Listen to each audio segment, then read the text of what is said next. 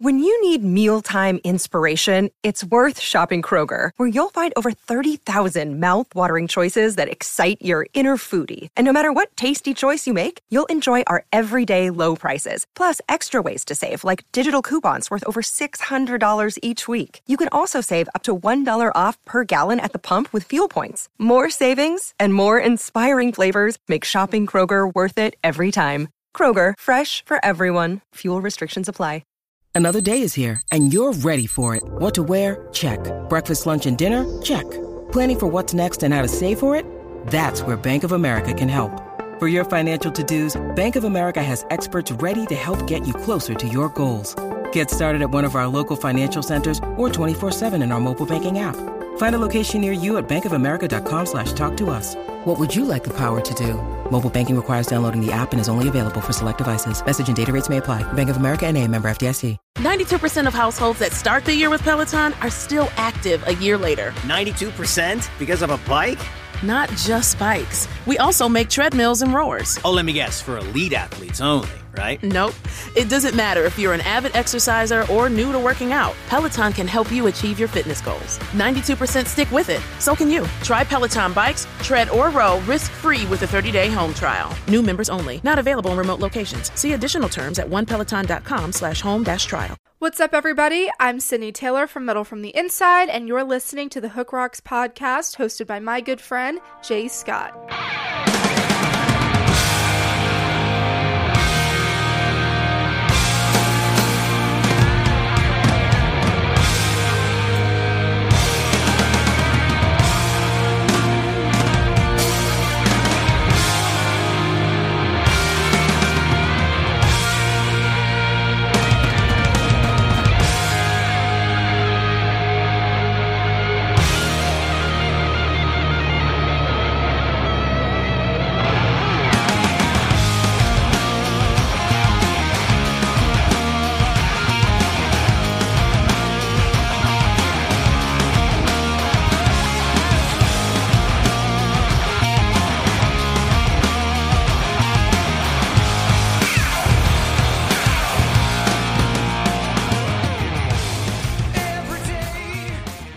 Welcome back to the Hook Rocks, everybody. It is Jay Scott, your host in the new year, 2021. Happy New Year. If uh, you're still celebrating, I don't know if people are, if it's like a week long celebration for some. I think people just kind of wanted to get it over with this year. But nevertheless, we continue to be an escape for you, talking music, talking great topics, talking new bands, talking with great artists. And we have one for you today we have Mr. Todd Dammit Kerns on the show. Welcome aboard, Todd. How you doing? I love it when you use my full name. How are you? I'm doing well, man. How are things going for you? How's uh, you know, how's the weather where you're at? What's going on? Well, I'm in Vegas. Um, so it's funny because I was just talking to people back home. I'm from Canada originally, so and I do miss it on occasion. But my wife always reminds me that we don't have to shovel sunshine. So that's that's some true. wisdom for you. that's true. It hasn't been too bad of a winter so far. I mean, we've gotten some snow, had some cold weather, but nothing like minus thirty that sometimes we get here in Chicago. Yeah, I know, right? Um, you know, it's it's kind of relative. You know, when you grow up in that stuff, um, you just know, and you're acclimated to it and you know you have your selection of winter clothing and that's just how it goes. I mean, I remember it well. It's weird here when you suddenly like go from like well basically it's the reverse here, like where the summer's happening, you just don't go outside for three months uh, because the summer is too hot versus the winter being too cold. So it's just kind of a trade up in, in one direction or the other. Yeah, I remember I had a friend visit from Nashville couple years ago, mm-hmm. and and she was driving up, and she was like, "What's with people driving seventy miles an hour while there's a blizzard going on?" and I'm like, "Well, you learn to drive in that stuff, yeah, yeah." I mean, you take driver's ed, you're driving in it, you're learning in it, and it's like no big deal, you know. Absolutely, yeah, I know. It's, it's what we we we grew up driving in, and it's been a long time for me to drive in that. So, because um, I moved like from Saskatchewan, where I grew up, was super winter. You know, it was mega winter, and then I moved uh, west coast to Vancouver, which has that sort of Seattle rainy kind of winter. Um, so I kind of, you know, I, I'm I'm pretty green when it comes to uh, driving in the snow, but I'll get my legs back someday. Yeah, yeah. You know, it's it's always that first one too. Whenever you have that first experience when the snow first you know falls, and you you know you haven't been driving it in a few months, that's always like the the one time you're cautious. But like after that, for the rest of the winter, you know, it's like a racetrack on the on the highway. Well, it's funny because I've lived here in Vegas for 14 years, and I've seen it snow I think twice. And it's funny because when you live places where even Vancouver in Canada for that matter, when when it would snow and you're no, no one's accustomed to it, it was just like chaos. Like it, it looked like the Walking Dead cars left on hills that they couldn't get up because there's tire, you know, the snow tires. It's it's a whole thing. So, you know, it, it you got to be thankful for wherever you are and whatever you're accustomed to, I suppose. Yeah, absolutely. You know, it's just you you, you adapt. You know, and, and, and you have you to. do. Yeah, you do. Yeah, absolutely. Well, we always start the show the same way with the same question every time we have a first time guest, and that is the essence of the podcast. Just like every rock song has a hook that sucks you in, every rock fan has a moment, whether it's a song, an album, a band, or a performance that hooked them on rock and roll. What was it for you? The actual song, uh, whatever it was that hooked you, whatever it was. Well, I got to be honest. It's it's it's always been really difficult for me to pinpoint that because you know I talk to my older friends and there's always that. And then the Beatles came on Ed Sullivan, and the next day everybody was in a band. You know what I mean? I'm always like, wow, what an amazing moment that would be. You know, to have that kind of ground zero to to focus on. Um, I remember like I, people always ask me like, what's what's your favorite song? And I always will say, um, "Jumpin' Jack Flash" by the Rolling Stones. I even have some of the lyrics tattooed on me somewhere. Um, just because I remember it's kind of like the first song I remember hearing that made me go, whoa, whoa, whoa, what is this? I mean, I remember being a little kid and, and it just had that sort of, this sort of like energy to it that really kind of lit a fire under me. Um, so I would probably have to go back to that. I think to some degree, I would have been. I mean, that song is. I'm trying to think what year it came out. It's probably around the same age as I am, but um, maybe a little older. But um, I know finding my parents Beatles records and stuff like that. You know, because my parents were they were always into music, but they weren't really obsessive like I became about it. So they had records. My dad was a Johnny Cash, and he liked a lot of the outlaw country stuff. And then my mom just had, you know, here's some Elvis, here's some Beatles, and sort of the four major food groups of rock and roll, I suppose. And I remember staring at those Beatles records and just that sort of you're a child and it's just a, a four headed monster. You know what I mean? Like they just looked like they all had the same haircut. They, I, I couldn't even tell them apart. You know, I couldn't tell who was singing what. I just, and I think that really kind of, in a weird way, I suppose, without seeing the Beatles and Ed Sullivan, many years after that fact, the Beatles, I think, it did actually kind of like that fire under me. Finding bands like Kiss later on as a kid, um, or probably around the same time, I can't really remember. But I have always said this: um, finding things like Elvis Presley or the Beatles or Kiss to me, they were inspiring in the way that you love music, but I don't think it was the kind of thing that made me want to pick up a guitar because those those those characters seemed like I don't know, they didn't seem like real. They felt like fictional characters. Like Kiss were le- legitimately comic book fire breathing superheroes, and the Beatles just seemed like they came from Valhalla, and Elvis just seemed like you know a demigod of some sort. So when I I remember uh, being a kid and and and being in, I went to a movie theater by myself and watched the film. Um, uh, the kids are all right. It's a film about the Who, and I remember walking out of that and feeling like really kind of like I want to do that. Like I felt like for some reason just watching that aggression and watching that sort of energy of those guys do that, and it led to to a lot of punk rock and a lot of that kind of stuff that that a lot of us kind of decided like it's not so much about the technical ability as it is about you know the feeling and the emotion and and I suppose, the aggression, you know. And I, I think we just kind of, and I, for whatever reason, Pete Townshend really had an effect on me to go, I think I can do this. You know what I mean? There isn't a, a progression of the artist, and you mentioned, you know, the Stones, the Beatles, Elvis. And you mentioned the Who. Who was it that influenced you or motivated you to pick up an instrument? Well, I think all of those all of those characters, but I think that for whatever reason, Pete Townshend was the one that really made me feel like I could do it. I think I, again when I when I when you look at Elvis and you just look at how perfect you know he is, at least in the presentation of him, and the Beatles just being so perfectly put together, and Kiss having this whole thing sort of dialed in.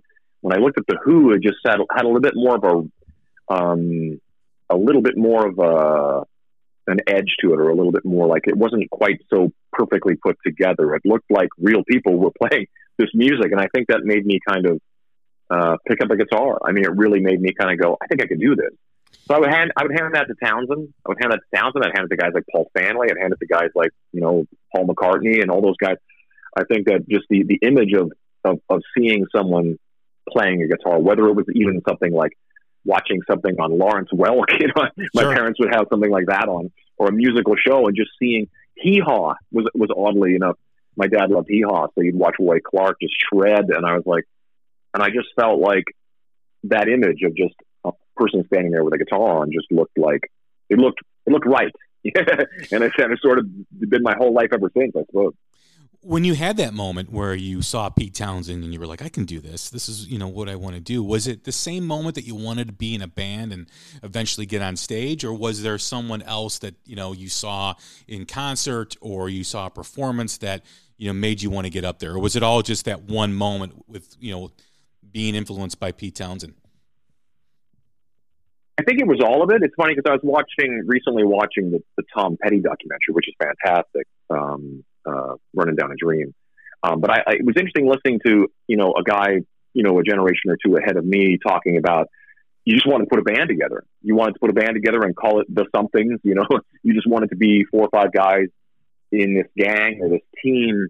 And uh, I think that very much you know whether it's John, Paul, George, and Ringo, or Gene, Paul, Ace, and Peter, or Mick, Keith, and the guys, you know, you just have this image of like, I need to pick up a guitar and I need to find other guys, like minded guys. And, and actually, that happens very quickly because you find, you know, especially in that sort of preteen and early teenage, you find yourself, you know, getting obsessed with this and you realize that a lot of your friends feel the same way.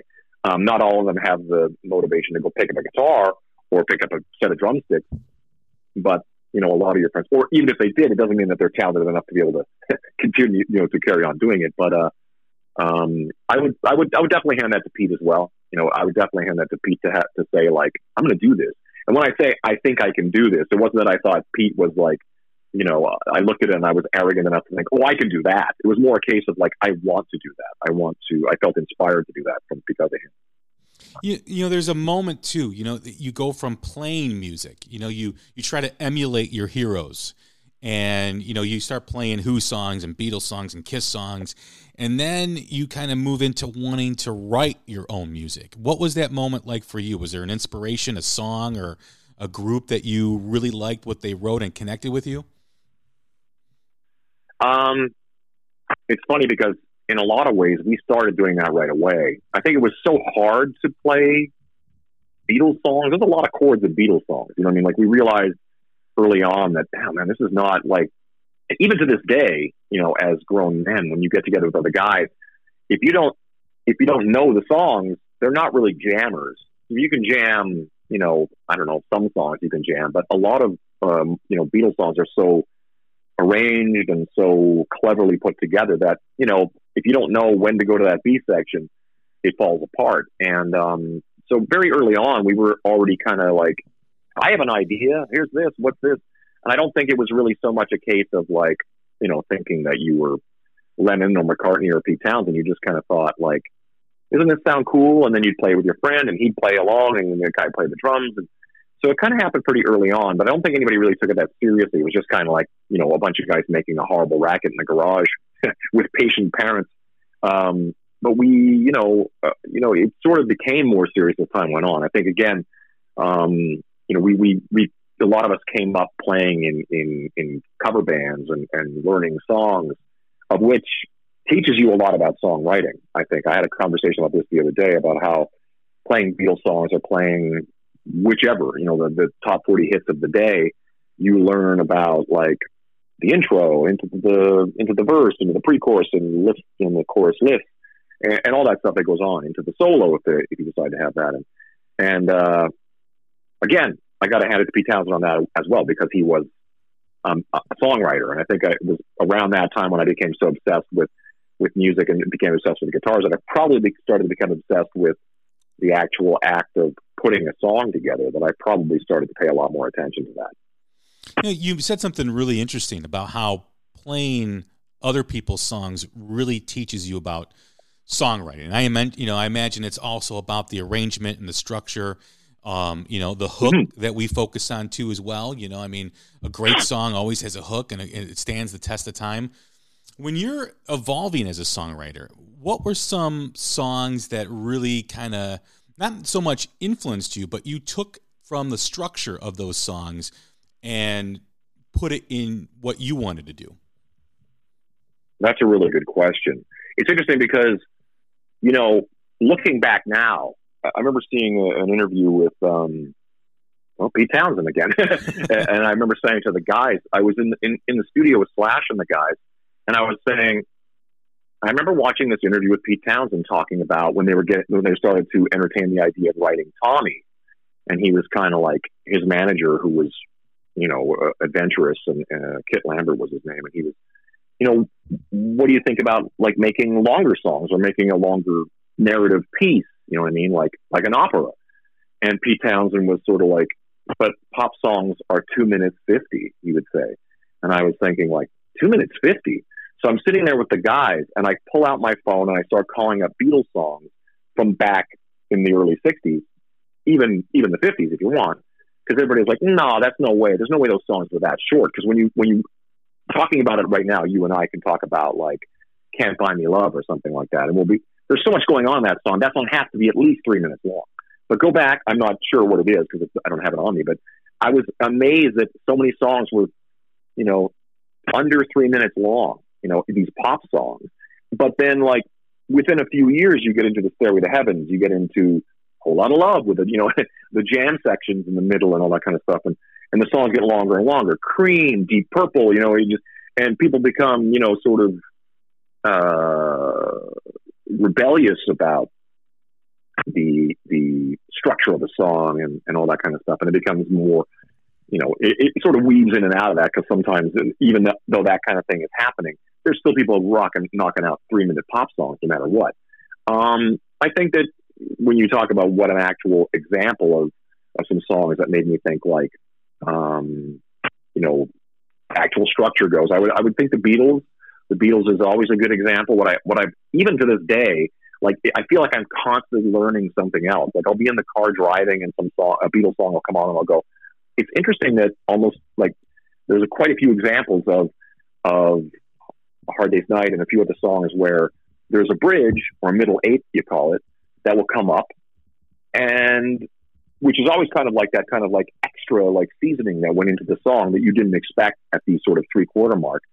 Then some kind of solo section. Then they'll go back to that bridge again, and you're like, interesting. You know, we don't in. I, I've been working in a sort of more um, an interesting kind of songwriting mode with a lot of people for several years now. And when you sort of just boil it down to we're going to write a song and it's going to be intro, verse, pre chorus, chorus, re-intro, verse, pre chorus, chorus, some kind of bridge perhaps, then maybe a solo section or instrumental breakdown, then you're just kind of chorus out. You know what I mean? It's sort of so these sort of structures you can you can get very sort of stuck in your way. No, no, no, this is the way songs are written.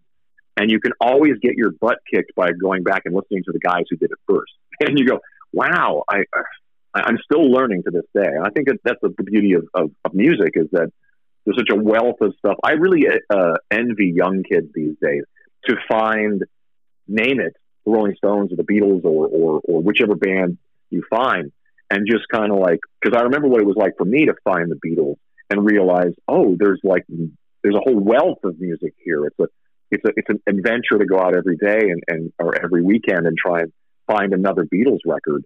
Um, now you can just go on on your social media on whether it's YouTube or, or Spotify or whatever and just listen to everything. But um, that was such a joy for me is finding the Who and finding the Beatles and finding the Rolling Stones and, and then Led Zeppelin and, and all the things like that and just it just never ends. It's just sort of like I say to this day it never ends. I'm still learning. You know, it's amazing when you think back of that period. You know, you had the British invasion with the Beatles and the Stones and the Kinks and the Animals and all those bands that, you know, came over across the pond. And it was so influential. I mean, it still influences people today. In in terms of the songwriting, like you were talking about, you went from that, and even and then you went into like Zeppelin, and even the Who, who was originally part of that British invasion, started to exper- experiment more with, like you said, longer songs. You know, a an album, you know, with a concept like Tommy and Quadrophenia mm-hmm. and all that stuff. And he had Pink Floyd when was it was it based on you know because some of these bands like Zeppelin for instance really jammed out during their their live shows. I mean, you know, they can do a dazed and confused oh, yeah. version of 40 minutes long or Whole Lotta Love 30 minutes long. And it almost is like those albums and those bands back then tried to recreate those that energy that they had live, that that sense of chaos, that organ that beautiful chaos that they had. And it went from these two and a half, three minute pop songs to these epic journeys of music and lyrics and symbolism and, and mystery. It was it's just interesting how in a very short period of time it, it changed. It, it it it really rapidly developed. It did. It, it's funny, you know, because it feels like from the early Beatles, even even the Beatles themselves started to really stretch out. When you listen to like "I Want You" on Abbey Road, you kind of go, "This is pretty out there for these guys as far as like sort of stepping away from, you know, like a, a three minute pop song. And um, it's funny because as a kid, I was so, you know, like I went from all that stuff that we're talking about, and I went into a more of a punk rock thing. I also I I can't just glaze over. Uh, speaking of Chicago or more rock, is, is Cheap Trick's influence as far as songwriting and, and Rick Nielsen's just ability to uh, is an underrated in many in many cases. Uh, I believe as a songwriter and as a player, um, his ability to just kind of like because he was such a Beatles guy, you know. I mean, like, he really kind of created that this beautiful thing that continues to this day on the sort of formula of what the Beatles had kind of built. So then when I moved into that world, punk rock became sort of the antithesis of sort of the Pink Floyds and all that kind of stuff. Because and it was weird for me because coming from a small town, and I really appreciate where I came from because I never really law, I never really had that thing where you're a punk or you're into metal or you're into, you know what I'm saying, like new wave or, or prog rock. It was just sort of music to us because we were, it wasn't really, it was just too small a town to have a quote unquote scene that you could be a part of. You just liked what you liked.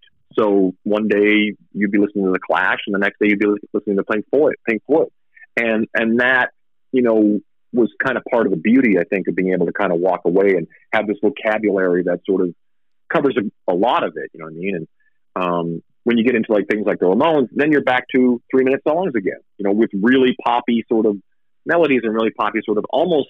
You know, they they almost weren't afraid of this sort of bubblegumness of it. And then, but at the same time, with the advent of heavy metal and that kind of stuff, because a lot of the punk rock stuff also was really sort of anti guitar solo. Like it was sort of like it was almost frowned upon to be super musical. you know, and nobody really cared how many notes you could play. In fact, it was sort of, you know, go do that over there. You know, here's where we just kind of it's more about the aggression and more about the the song, I suppose. And um, then, of course, the advent of heavy metal is again the guitar player. Whether it's like when you think back in the '70s and you're thinking of Eric Clapton or say Frampton or any of the guys who were really kind of like, you know, really kind of playing a lot of guitar, you know, and playing a lot of solos and playing a lot of stuff. And like you said, nothing was crazier than putting on Song Remains the Same and realizing that Dazed and Confused is the whole side of one record. I was fascinated by that as a kid. I go, I can't believe there's like one song on the side of this record because they would just they would jam and go into other things and come back and experiment. And I play with Slash, man, and he. If you go on YouTube right now, I, you can find in Paris, France, a 30 minute version of Rocket Queen by Guns N' Roses that we played together. And it's literally, when you do the math, it's like, it's a six minute song when you look at the album, which is a pretty long for, you know, it's two pop songs. Um, so it's a six minute song with 24 minutes of jamming and, and guitar solo, which we love. You know, I think that, you know, there's a Miles Davisness to it or something. You know, like there's a kind of, you come to see someone like Steve Vai or Miles Davis or an instrumentalist uh, like that, you should expect that you're going to see some extended moments. You know, you're going to see some playing and some throwing down. Um, so I I like that kind of thing. At the same time as I do have a sort of a foundation of like a punk rock sensibility that is sort of like you know, trimming of the fat, as it would be. But at the same time, I think music is is supposed to be kind of whatever it feels like in the moment, and in the moment is sort of the point, and that's what I don't. I'm not a jazz guy at all, but I love listening to it. I I think I love it so much because I don't understand what's happening a lot of the time. But I think there's so much of like when they record something, it's not really based on you know a lot of what's going down in those old old jazz records is kind of what was happening in the moment. And I think we're all kind of striving for that, as well as trying to figure out how to make a song be, you know, universally interesting or or, or sing alongable or whatever you want to call it. Yeah, you know, it was almost like the bands, you know, that, that came out of that era were, were like almost pushing each other. Like, oh, you're going to do a 30 minute version of this totally. song. You know, I'm going to do a 35 minute version of this song. And, you know, the guitar playing and the experimentation. I mean, you know, when you think of Zeppelin, you think of that band and you think of John Paul Jones, which is really the backbone of the band. You know, I mean, a lot of that stuff 100%. doesn't happen without him arranging the music and being able to adapt, you know, because of the way Bonham played, you know, with Page and and all that stuff. And and you know, Plant even said, you know, when Bonham died, that it was almost impossible for them to get a replacement because they knew each other so well, and for them to bring in someone new and recapture the the essence of Zeppelin, which is you know the jamming to these you know these blues medleys inside songs, it never would have happened again. It just would be impossible. And you know when you when you are in a band and you have that sense of you know just improvisation and you don't know where it's going to go, that that is special. That's really special. Absolutely, I think you know it's interesting because to me when I listen to live albums like um, Song Remains the Same and Live at Leeds by The Who, they were both. What I liked about them the most was they were, you know, presenting their material live, but it was never slavish to the original versions. You know what I mean? Like there was never this sort of feeling of like we have to have. I mean, because mostly because when you're dealing with a four piece band, which is essentially three piece, um, three piece with a vocalist, um, trying to reinterpret what you've recorded, which is has the overdub guitars, harmony things he's playing. There's sometimes some vocal harmonies that are, you know, it, you, you have to hire like four other players to come on stage sometimes to actually reinterpret what you've recorded. And in, in the modern day um, setting, that's very normal. Like it's very normal that, that the that the mentality of of the performer is that well, at least in the pop and maybe you know that sort of that world where it's kind of like this is the record that people have heard. They want to hear exactly that live. I was never that way. I love listening to those old records and hearing when Page goes through a solo or or or or Townshend or whoever that there's no rhythm guitar. It's just sort of like it's it's kind of becomes something else, and and that alone just makes the song what you're hearing on the live version is because to me it was always kind of like, well, why don't you just take the album version, add some crowd noise, and then just release it as a live album? You know, what I'm saying, there it is. It's me. I want to hear something different, and I think you know, dealing with guys like Slash, it's like Slash has no interest in in uh, click tracks and, and and recorded backing tracks and that kind of stuff. It's kind of like he's all about the moment, and I understand that world eh, because we, I think maybe in a lot of ways, audiences become more and more discerning as time goes by. But I think, you know, those moments, uh, you know, like I, I talked to my friend uh, Phil X from Bon Jovi yesterday, and I said, well, are there moments where you can just be Phil X. I know you're realizing that you're you got to play "Living on a Prayer" and "Wanted Dead or Alive," all these hit songs.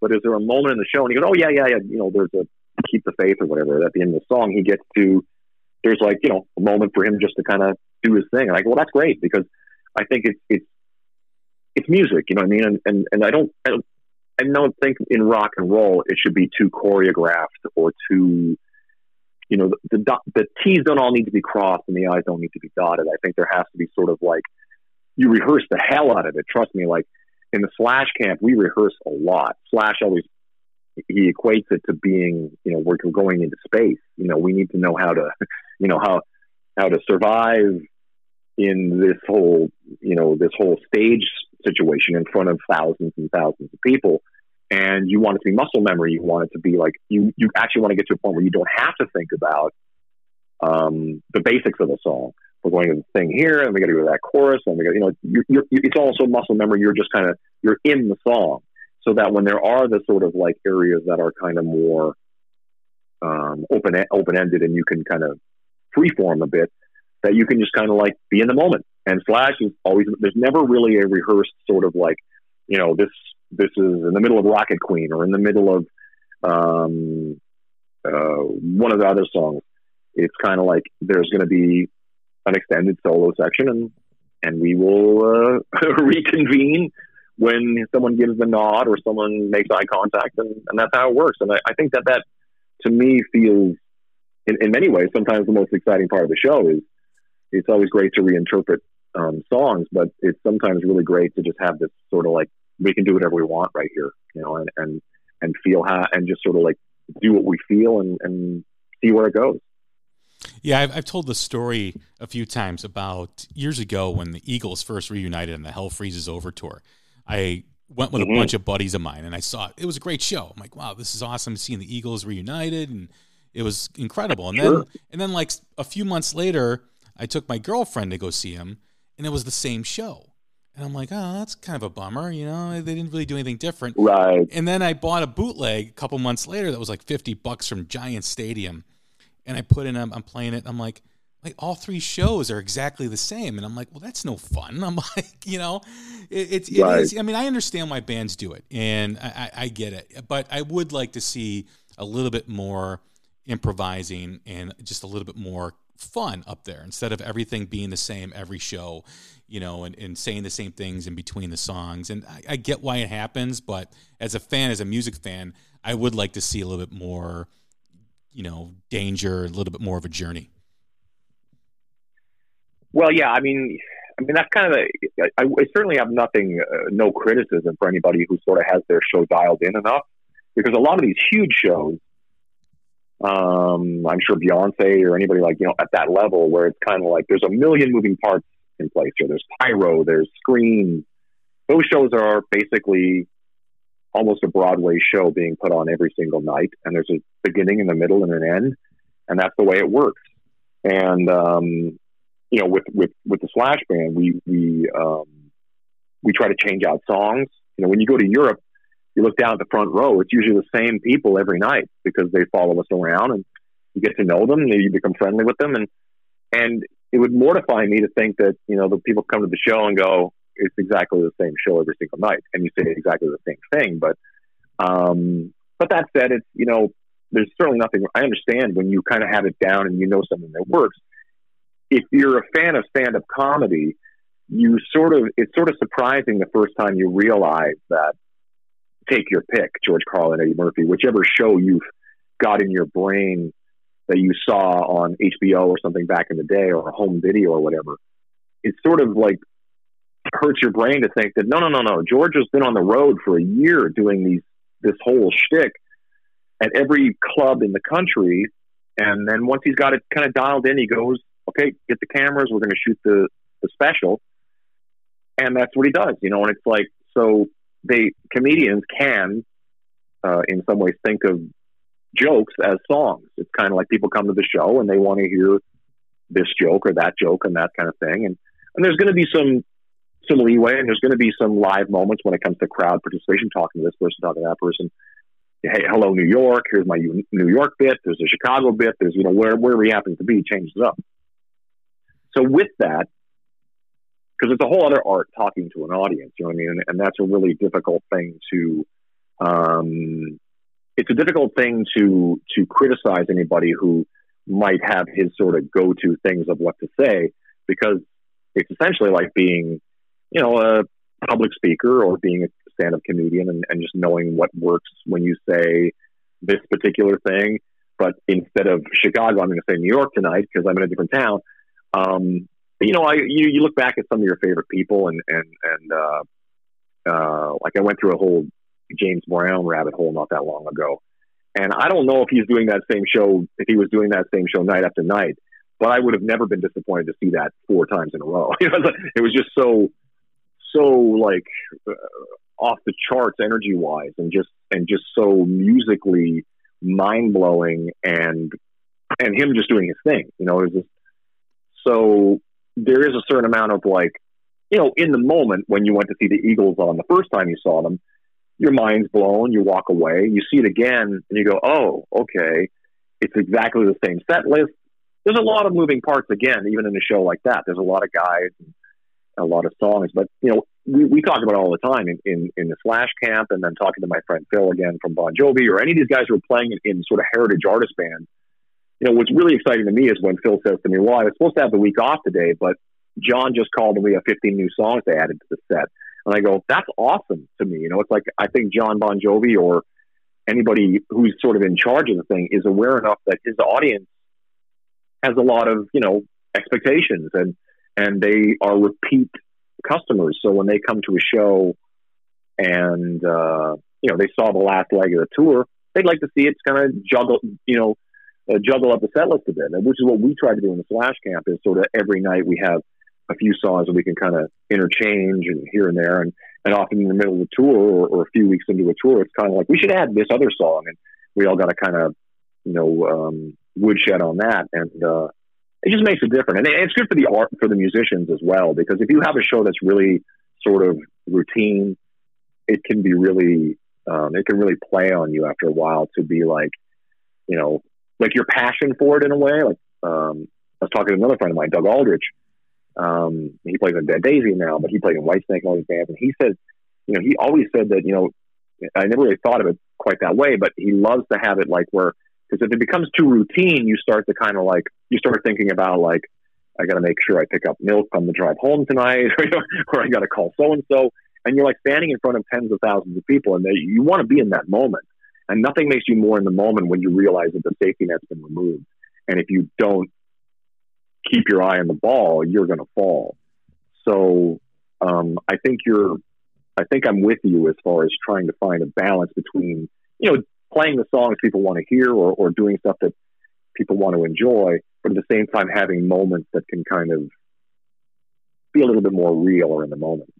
Yeah, a moment that will take you, you know, you, you might be present at the show physically, but a moment that can mm-hmm. take you away, you know, kind of just, you know, just be in awe of what's going on and not an unexpected moment can always you know enhance the the the performance and enhance the experience. It's just uh, you know I I mean I have a I'm a big Zeppelin bootleg collector and I you know I think of all the stuff that I've listened to over the years with these you know jams that they would do and it's just like man I can't believe that they did that you know and and and, and a lot yeah, no it, no no two nights would be the same. It right. just it would be that simple. Yeah. So the new project is Minefield, and the two new songs yeah. are are Home and Alone yeah. Together. And how did this project come about?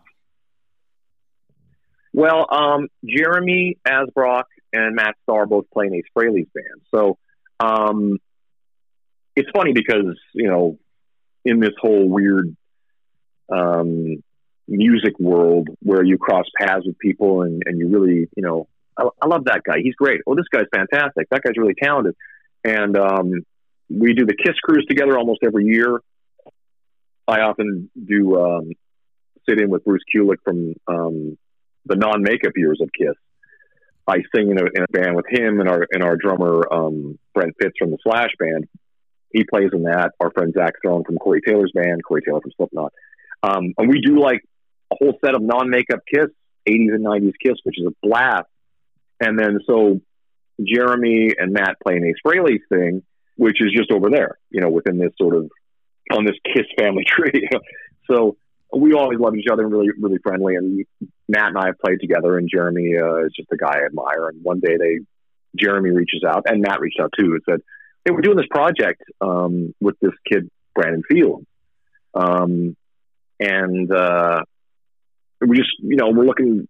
I think I was initially asked to sing on one song, and I was, yeah, of course. And this was during COVID, which made it specifically like I was at the beginning of co- of the whole lockdown situation. Like anybody, I was sort of like, I'm one of those people who's really wired that every single day I wake up and I've got a calendar of things I need to do that day. And when that calendar suddenly was was suddenly irrelevant, it took me a couple weeks to kind of really, okay, so I can just sit here and watch, you know, whatever an episode of of this Netflix show turns into the next episode, turns into the next episode. And, you know, I sort of embrace that because uh, a lot of guys like Slash and Myles Kennedy and a lot of my friends, you know, were sort of, you know, very goal and career oriented as far as like what you want to try and achieve. But um, so sometimes these forced breaks are important.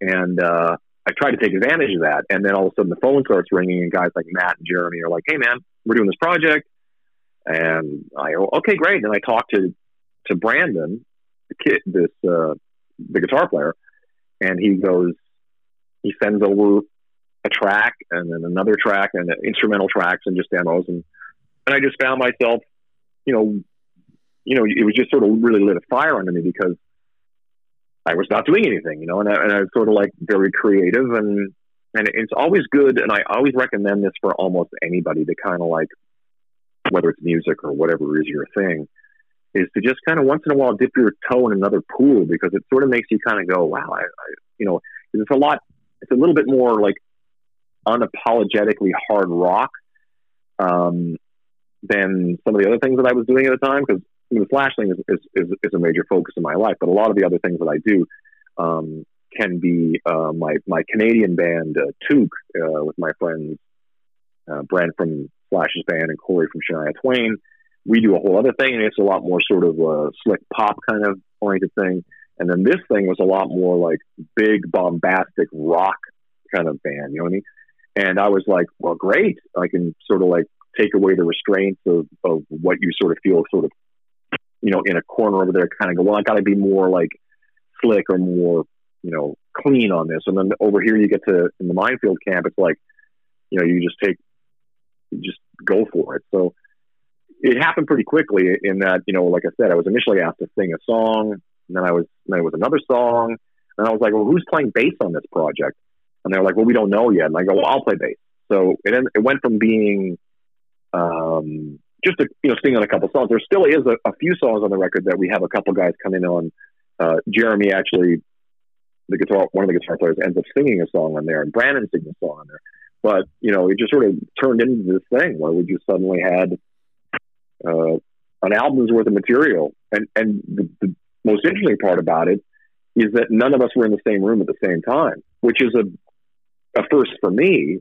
Um, I mean, I've, I've done a lot of things where in this day and age where someone can send files over, can you play on this? Can you sing on this? Sure, boom, send it back. But I never actually did a project that was sort of you know, I mean, like I'm such a stickler of like when we talk about all those Led Zeppelin and, and the Who and Beatles and the bands like that that I love. Um, you're supposed to be in a studio together. You're supposed to be looking at each other. In the Slash camp, we do. We, we're in a studio together. We're making eye contact. We're playing together. In some instances, the stuff's going down live, like rhythm tracks are going down live, and that's the way I prefer to do it. But it really sort of taught me that there's really no rhyme or reason to it. You kind of when things are when creativity happens and all that kind of stuff. It's sort of more about like go for it. You know what I mean? And, and this is the, we can't even be in the same room together. Um, Jeremy's in Nashville. Uh, Brandon's in Kentucky somewhere. I don't know where the hell he is. And Matt's in LA, and I'm in Vegas. So it's like, okay, well, we just keep sending tracks around. We keep sending around files, and you know, uh, Matt's doing the drums, and then we'll put some guitar on it. I'll, I'll sing and put some bass on it. And it, it turns out great. You know, I mean, the next thing you know, you're you're hearing something like "Alone Together" on the radio or or or on the internet or whatever, and and it's like, wow, this is it's so cool that that came together like that, you know, and it really sort of opened my mind to like all these things that we we would consider like you know like mm, I don't want to do that. I don't want to record separately. And now it sort of opened my mind to like almost anything that's possible. And I think that's that's a good place to be. You mentioned, you know, this was dipping your toe in a different pool. Was that important for you, you know, during COVID and, and being under lockdown to kind of do something a little different to change things up?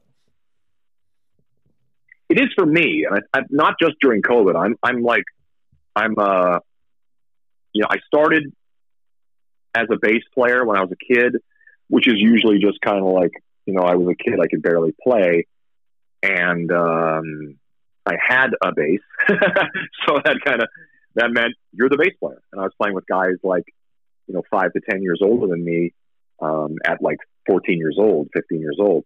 And um, so I started off as a bass player. I would have been perfectly happy just to have been like, I was, all I want to do is be in a band. This is the best thing in the whole wide world, playing in front of people. Great. That could have been the end of the story. But then, you know, then you start singing and people go, okay, make him sing this. And the next thing you know, you're, you're, you're the singer somehow. And you're like, and it's a great deal of responsibility. And it's, you know, you're like, oh, wow, how'd this happen? But, um, and then you start writing, you know, in the writing songs aspect and that kind of stuff. So, um, so what I find now is, you know, because especially back then, I put a band together with my with my younger brother in Canada. Went on to be pretty successful, and um, in my absence, while I was off playing in all these other bands, my little brother had picked up the bass.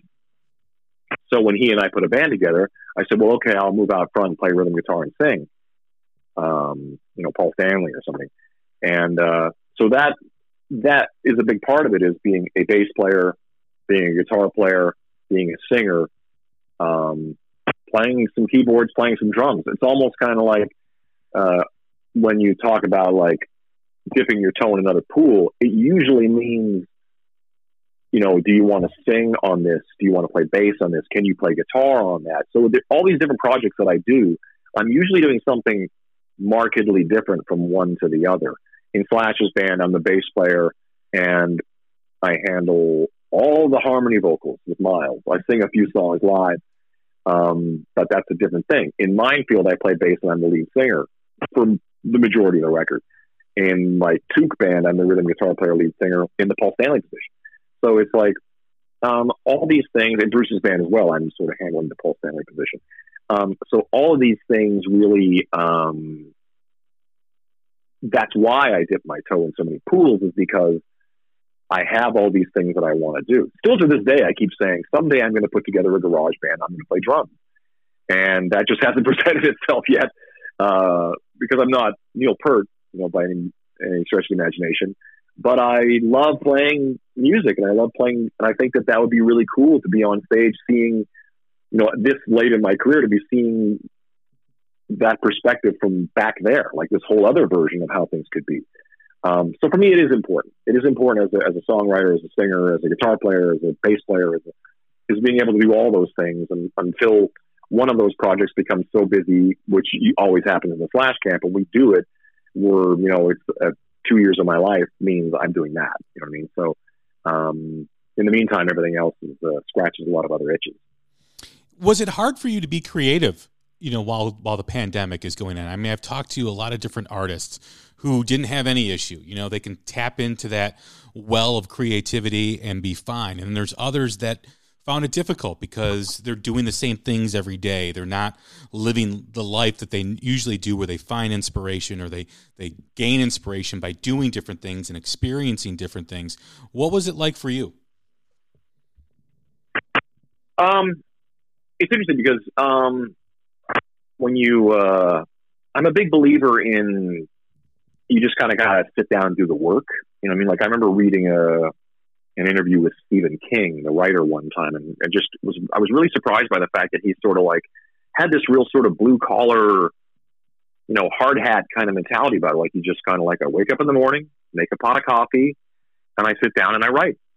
And some days there's great stuff, some days there's nothing, some days it's crap, some days you know, and you kind of go.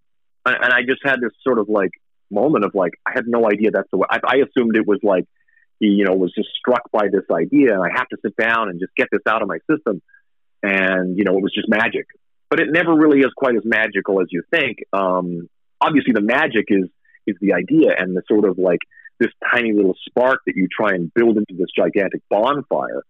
Um, so for me, um, I think we're constantly challenged by you know creativity. I think that you know, I, I've often used the excuse that like if I'm not writing, living your life is still a portion is part of the act of writing because um, you know you're frustrated or your heart got, got broken or you know what all these different things all these life experiences that you're having so that say that goes on for a month if on that 30th day you sit down and start writing a song it's probably going to be informed by everything you've lived in the last 30 days um, you know, whatever those happen to be. So, um, so that wasn't, you know, I wouldn't say it was a challenge when when um, the lockdown happened, in a lot of ways, I sort of write more based on project to project. It's sort of like I find it a lot easier to kind of be like.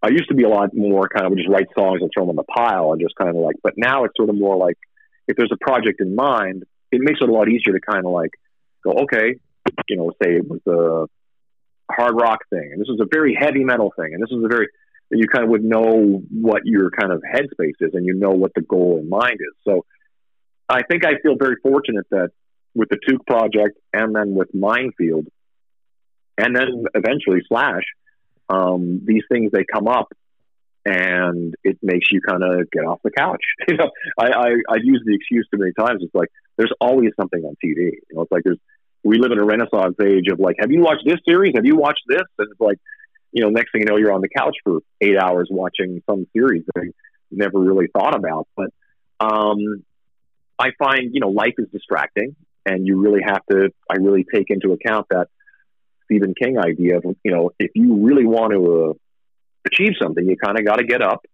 and look at your day and decide, am I going to sit down and, and be creative today? And, and creativity is really something you kind of have to go and sit down and put pen to paper or guitar in hand and, and, and just sort of kind of make it happen. And like you said, it's like, yeah, for some people, they might have considered you know, there was just they couldn't find an inspiration. But that usually just means that, um, you know, it was just they had a few days where nothing happened, and that happens all the time when you're when you're trying to be creative or you know writing songs. You sit down and you play some stuff and you noodle around, and and sometimes it's not as productive as others, and then but then I often find it's sort of like there's a, a few days when it's sort of like I'm going to write some songs. So you sit down on day one not so much. Day two, not so much. Day three, a little bit. Day four, getting a little bit more. So it's almost kind of like a, sort of like you have to kind of get past this this wall that you've kind of built up by just not being creative. So, um, and I think that just the more you do it, like anything, like a muscle, like anything else, it's like the more you do it, the more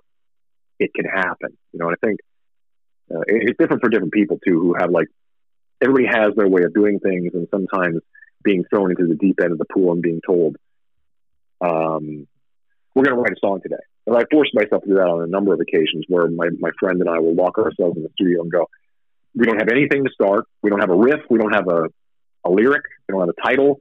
It's kind of like, we're going to write a song today. And it's like, okay. And at the end of the day, you have a song. And it wouldn't have existed if you hadn't locked yourself in there and made yourself do it. So I think that's important to do as well. As a fan, I'm really excited that because there hasn't been a lot of live shows and and people staying at home, you know, musicians staying at home.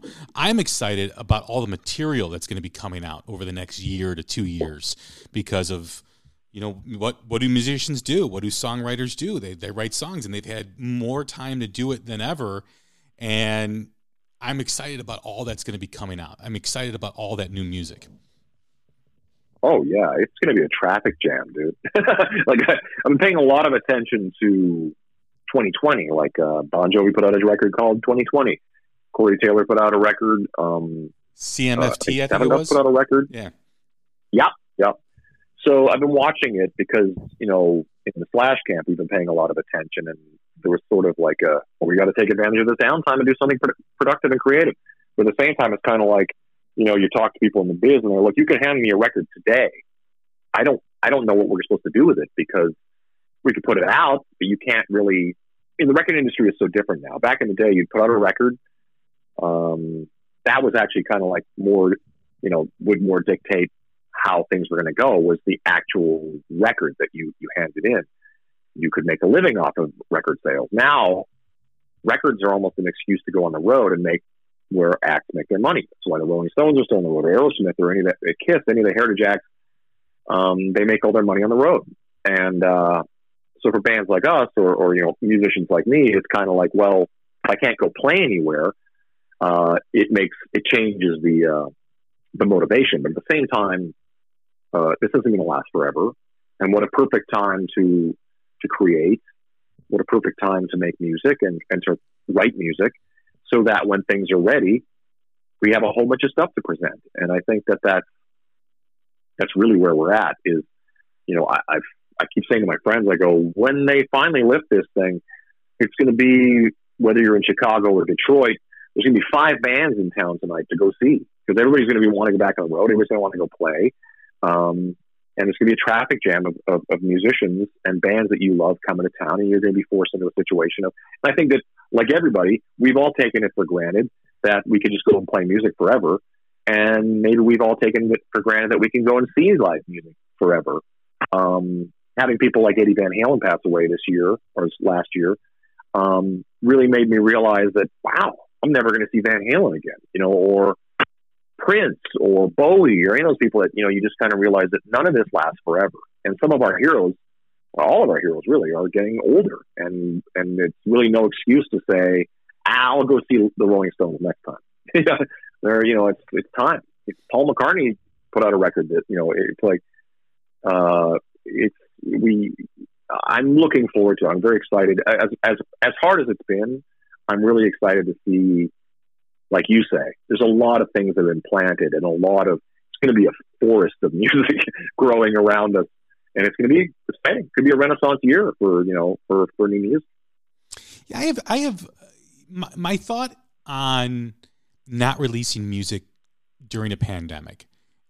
I I believe, especially the way rock and roll has positioned itself over the past decade or so, where you know, it's it's been struggling to remain relevant in terms of you know compared to pop music or hip hop, and you know you, you've it's been down in terms of the popularity with the youth over over that mm-hmm. you know, over the past several years. And I think, and I've said this before, rock and roll needs that angst and that anger of the youth to sure. come back again. And I think out of this pandemic, if something good out of some comes out of something bad, I think it is for rock and roll to take advantage of the way the youth is feeling. I know I have a 16 year old son. He's going to be 16 in a couple weeks. You know, he loves rock music, and he said, you know, it sucks doing the same thing every day. And you know, when they're used to listening to the music that they listen to, that's kind of been crammed down their their throats over the last decade, and now they have something new, whether it's inspired by the new ACDC album or whatever it is you know, I think it is. Uh, it's going to be a great moment for rock music over the next three to five years. I think so as well. I mean, we always laugh about that whole thing because when you live in North America, it's sort of more. I think, like the world in general, is driven by whatever is really happening and really popular in the, in the bigger sense of the word. And everybody tells us how rock and roll is dead, and then you know we get in a on a bus together or on a plane together and play in front of you know, whether it's Australia or South America or Asia or Europe or, you know, it's just like everywhere we go, there's rock and roll people and they're young. Like in the Slash camp, you know, people assume that, you know, in some ways Guns N' Roses or something like that would have more of like a Heritage Act um, uh, audience, which of course they do.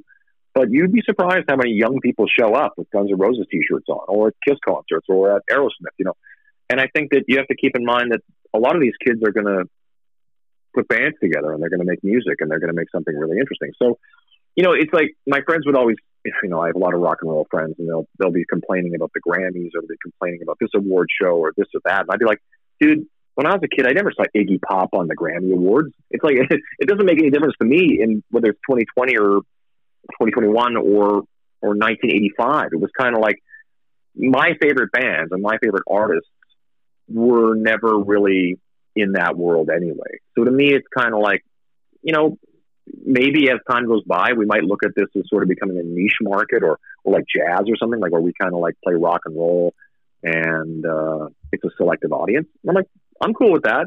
But music is always about the youth. And whether it's your 16 year old son or whoever, someone's going to come along, man, and it's going to blow our mind. You know, it's like, uh, you know, in the same way that, you know, it, it might not be exactly what how we remember rock and roll, but is it ever? I mean, like you know, the, the things we complain about now as grown men. Oh, in my day, you know, like the same people were complaining about the music we like. You know, I mean, or the we love that came up. So, um, I'm excited for that actually more than anything else. I I can't wait to be 65 years old and go, damn, dude, have you heard this band? They're awesome, you know, or whatever. So, um, we'll see, we'll see. But I, I, think you're you're not wrong though. There's going to be a lot of great rock and roll, and, and the ACDC record is a very good example of a record that comes out and you see everybody kind of unite around the fact that like this is great. You know, we can we can talk about like I prefer this and I prefer that, but a new ACDC record comes out, we all kind of look at each other and go like, yeah, this is awesome. It's awesome because it's it's the spirit of rock and roll, and it it never changes. It's sort of the same whether it was 1982 or 2001 or 2021. Sorry. Yeah, no, I, I, I, do think, you know, when you celebrate music like ACDC, you know, and you celebrate what makes rock and roll great, I think that's when rock and roll comes back. I know we've talked about the, you know, Miley Cyrus going into rock music and everyone going, oh, it's going to be great. She's going to bring fans into rock. I don't think that ever transpires. I don't think it ever, that ever happens. I think celebrating what rock and roll does great and what they do, what it does well is more than enough to bring back rock and roll to to the younger generation. You know, I, I don't think there needs to be any smoke and mirrors or any any you know crossing over artist or whatever f- for that to happen. If it does, it's very minimal. But I think you know when we celebrate, like you just said, everybody looks at each other and says, "Wow, this is a kick-ass album." That's what brings back rock and roll. That's what that that's the essence of it. Absolutely, I think that you're you're you're not wrong in, in terms of like you know, rock and roll is dangerous. You know, I mean, rock and roll. Like I just I, once in a while I'll see like a Little Richard clip, and I'll go, oh my god, because you can't. You, it's weird to look at things from the perspective we have now. You really have to kind of go like, no, it's 1950 whatever, and this comes on television. and you just think to yourself, everybody would just be like, what is this? This is like, first of all, you have people just naturally um, attracted to that and, and just really excited by what is this music. And then you have other people who are just like, this is the devil. Uh, this is the end of the world happening right now in musical form because it's so dangerous and so, you know, it has all those elements, whether it's um, the sex, drugs, and rock and roll aspect of it. And, um, you know, a lot of, of the danger side of it in rock and roll has all been replaced by hip hop because, um, you know, there's a, there's a lot of angsty hip hop and a lot of like really dangerous sounding uh, music in that world. And I understand it 100%. I, I, I totally get why um, kids are really into that. And, you know, in some ways, maybe, you know, people might call it, you know, dad rock or something. You know, my kids always, you know, they refer to like Deep Purple or something like that. They'll call it dad rock and it's not an offensive term. It's just sort of like to them that literally is a long time ago. Um, it's a long time ago for us. You know, like look back at like I don't know, you know, Machine Head or any of those records. Was a long time ago. So, um, but there's still something when you you see the look on a kid's face when you're they're just sitting there and Foxy Lady comes on the radio. And it's kind of like, damn, what is this? And you're kind of like, that's Jimi Hendrix. You know what I mean? It's like, and someday some kid's gonna go, damn, that's badass. And they're going to pick up a guitar and, and they're going to find their own version of that. And it's going to be, it's going to be exciting. And like I say, it's, you know, like, like everything that's angsty and, and full of attitude, it, it gets, it gets sanded down. All the rough edges get sanded off. It gets polished up. It gets, you know, the corporations get too involved and then, and it starts to lose its dangerousness. And that's when things sort of, the next wave of, of what's going to be dangerous comes out. So I'm. Uh, it's going to happen. Mark my word. Yes, yes, I, I agree too. I mean, you know, I I just you know think of my son. My son's in a CCR uh, journey going on right now. Like he's collecting all the music cool. from CCR, and you know, we were he put the disc in my car, and, and I'm we're listening to it, and I go, now think about this. This song was made over 50 years ago, and here you are at 15 yeah. listening to this, I mean, think about a great yeah. song. Think about what makes a great song. The fact that you, generations after, are intrigued by this and want to listen to it, and I think that's that's just tremendous. Well, it, it, you know, I, I, I hate to. Uh, I used this quote yesterday when I was talking to a friend of mine, and I, I feel like it feels silly to quote myself, but it does really make you feel like there's no such thing as an old song because it's new to somebody. You know what I mean? And that's what and you know, and that, that emotion um, that hits you when you're hearing something profound for the first time, whether it's, you know, 100 years old or 50 years old or three years old. Like just the other day, I, you know, I, I heard um, Robert Plant and Alison Krauss song. I was like, damn, this is, I totally forgot it that this, that this happened, that that, that, that record had come out.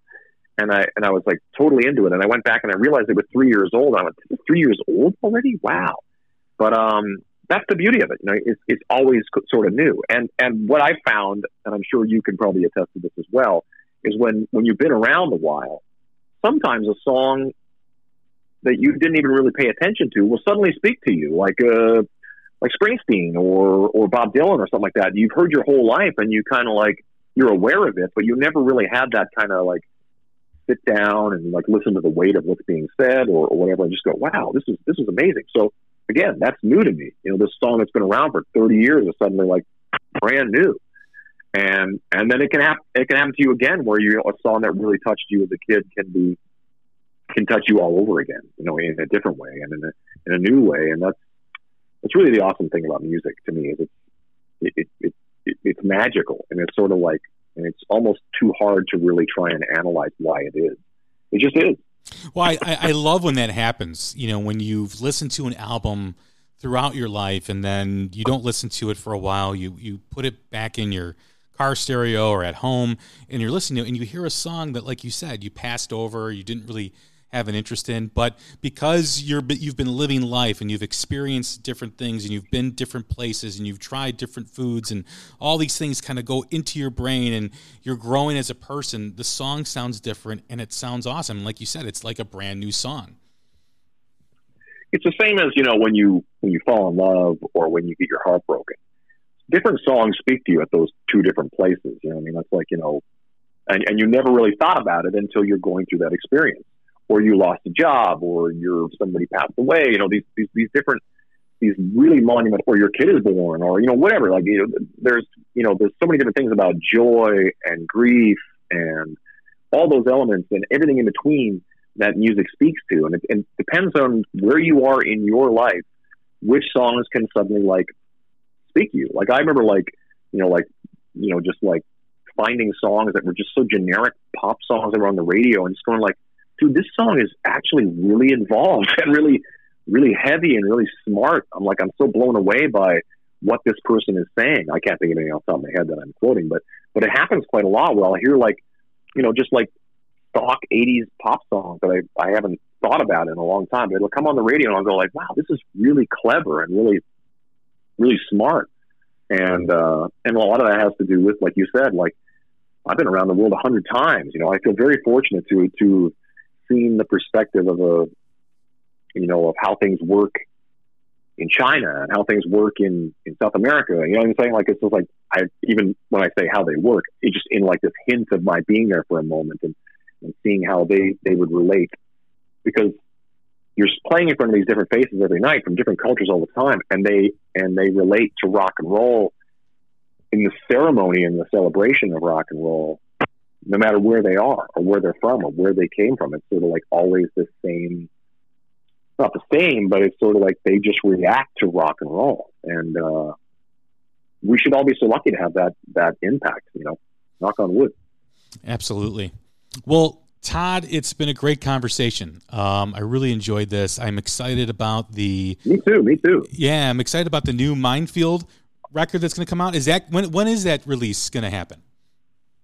officially it comes out in February, which is actually like back when when the when the when the when February came up originally, I was like, oh, that's so long from now. But now when I say it right now, I realize that's next month. So yeah, yeah. it just blew my mind, and I just blew my own mind. But uh, yeah, so we uh, the full length will be out next month. Uh, it's uh, it's really great. We really enjoyed it, and like I said, it really comes from a very honest and magical place of just four guys who just love music and just start throwing stuff around and boom, there's some music. And what about anything new with Slash? Is there anything on the horizon with that?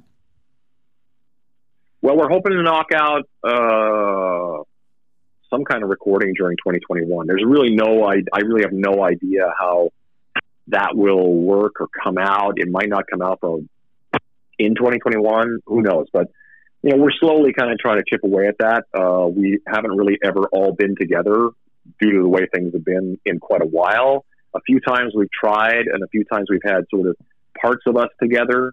I've been involved pretty much the whole time. Slash and I are sort of uh, because I'm just always sort of up for almost anything. and the way different guys were in different parts of the country in lockdown. Um, I just sort of like you know Slash and I were sort of together, so I've been over there a lot, and uh, we've been knocking files together back, you know, back and forth. If we're not together, um, but once once the the gang gets together, we'll be able to knock that out. The other project I have is the is the band Toque with Brent Fitz and, and Corey Churko. We've been writing new music, and that will see the light of day sometime this year as well. So it's uh, you know it's been a very like I said, like, like you said initially, it's been a very creative time. There's been a lot of a lot of uh, a lot of planting of seeds, and now it's time to get ready to see those come into fruition. That's awesome. I'm looking forward to all of it. Thank you again, Todd. I do appreciate it. Uh, great guest, great conversation. You know, hope to do this again. Absolutely, man. Take care. All right, everybody. That's Todd Dammit Kerns. I'm Jay Scott. This is the Hook Rocks, the Ultimate Rock Community Podcast. Stay safe, stay healthy, and we will talk again soon. Thank you.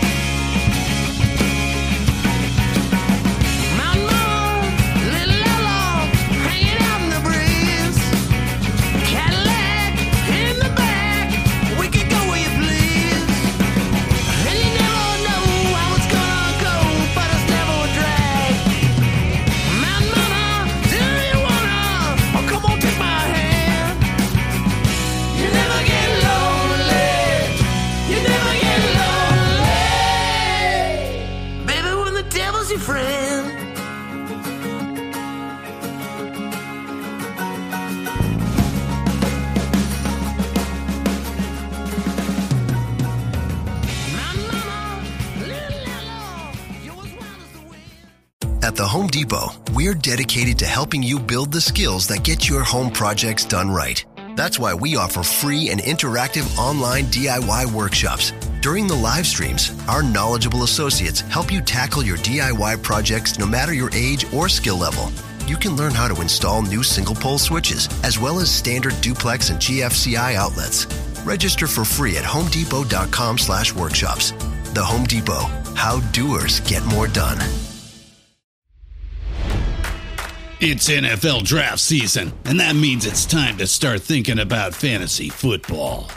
FantasyPoints.com features industry leading experts and prognosticators using proprietary hand charted data to help you score more fantasy points. FantasyPoints.com is the place to go for whatever kind of fantasy football you play. Whether you play fantasy football, daily fantasy sports, or do a little bit of everything, Fantasy Points has the meticulously researched content to guide you to victory. And why wait for the fall? Fantasy Points also covers the new spring football league, the UFL. Join the guru, John Hansen, Scott Barrett, Joe Dolan, and other massive names in the fantasy football universe with an exclusive offer. Use code Pantheon for 15% off any fantasy points package, including the all in package, with access to every article, tool, and data nugget that Fantasy Points has to offer. That's fantasypoints.com and code Pantheon for 15% off at Fantasy Points. Fantasypoints.com, code Pantheon. Score more fantasy points.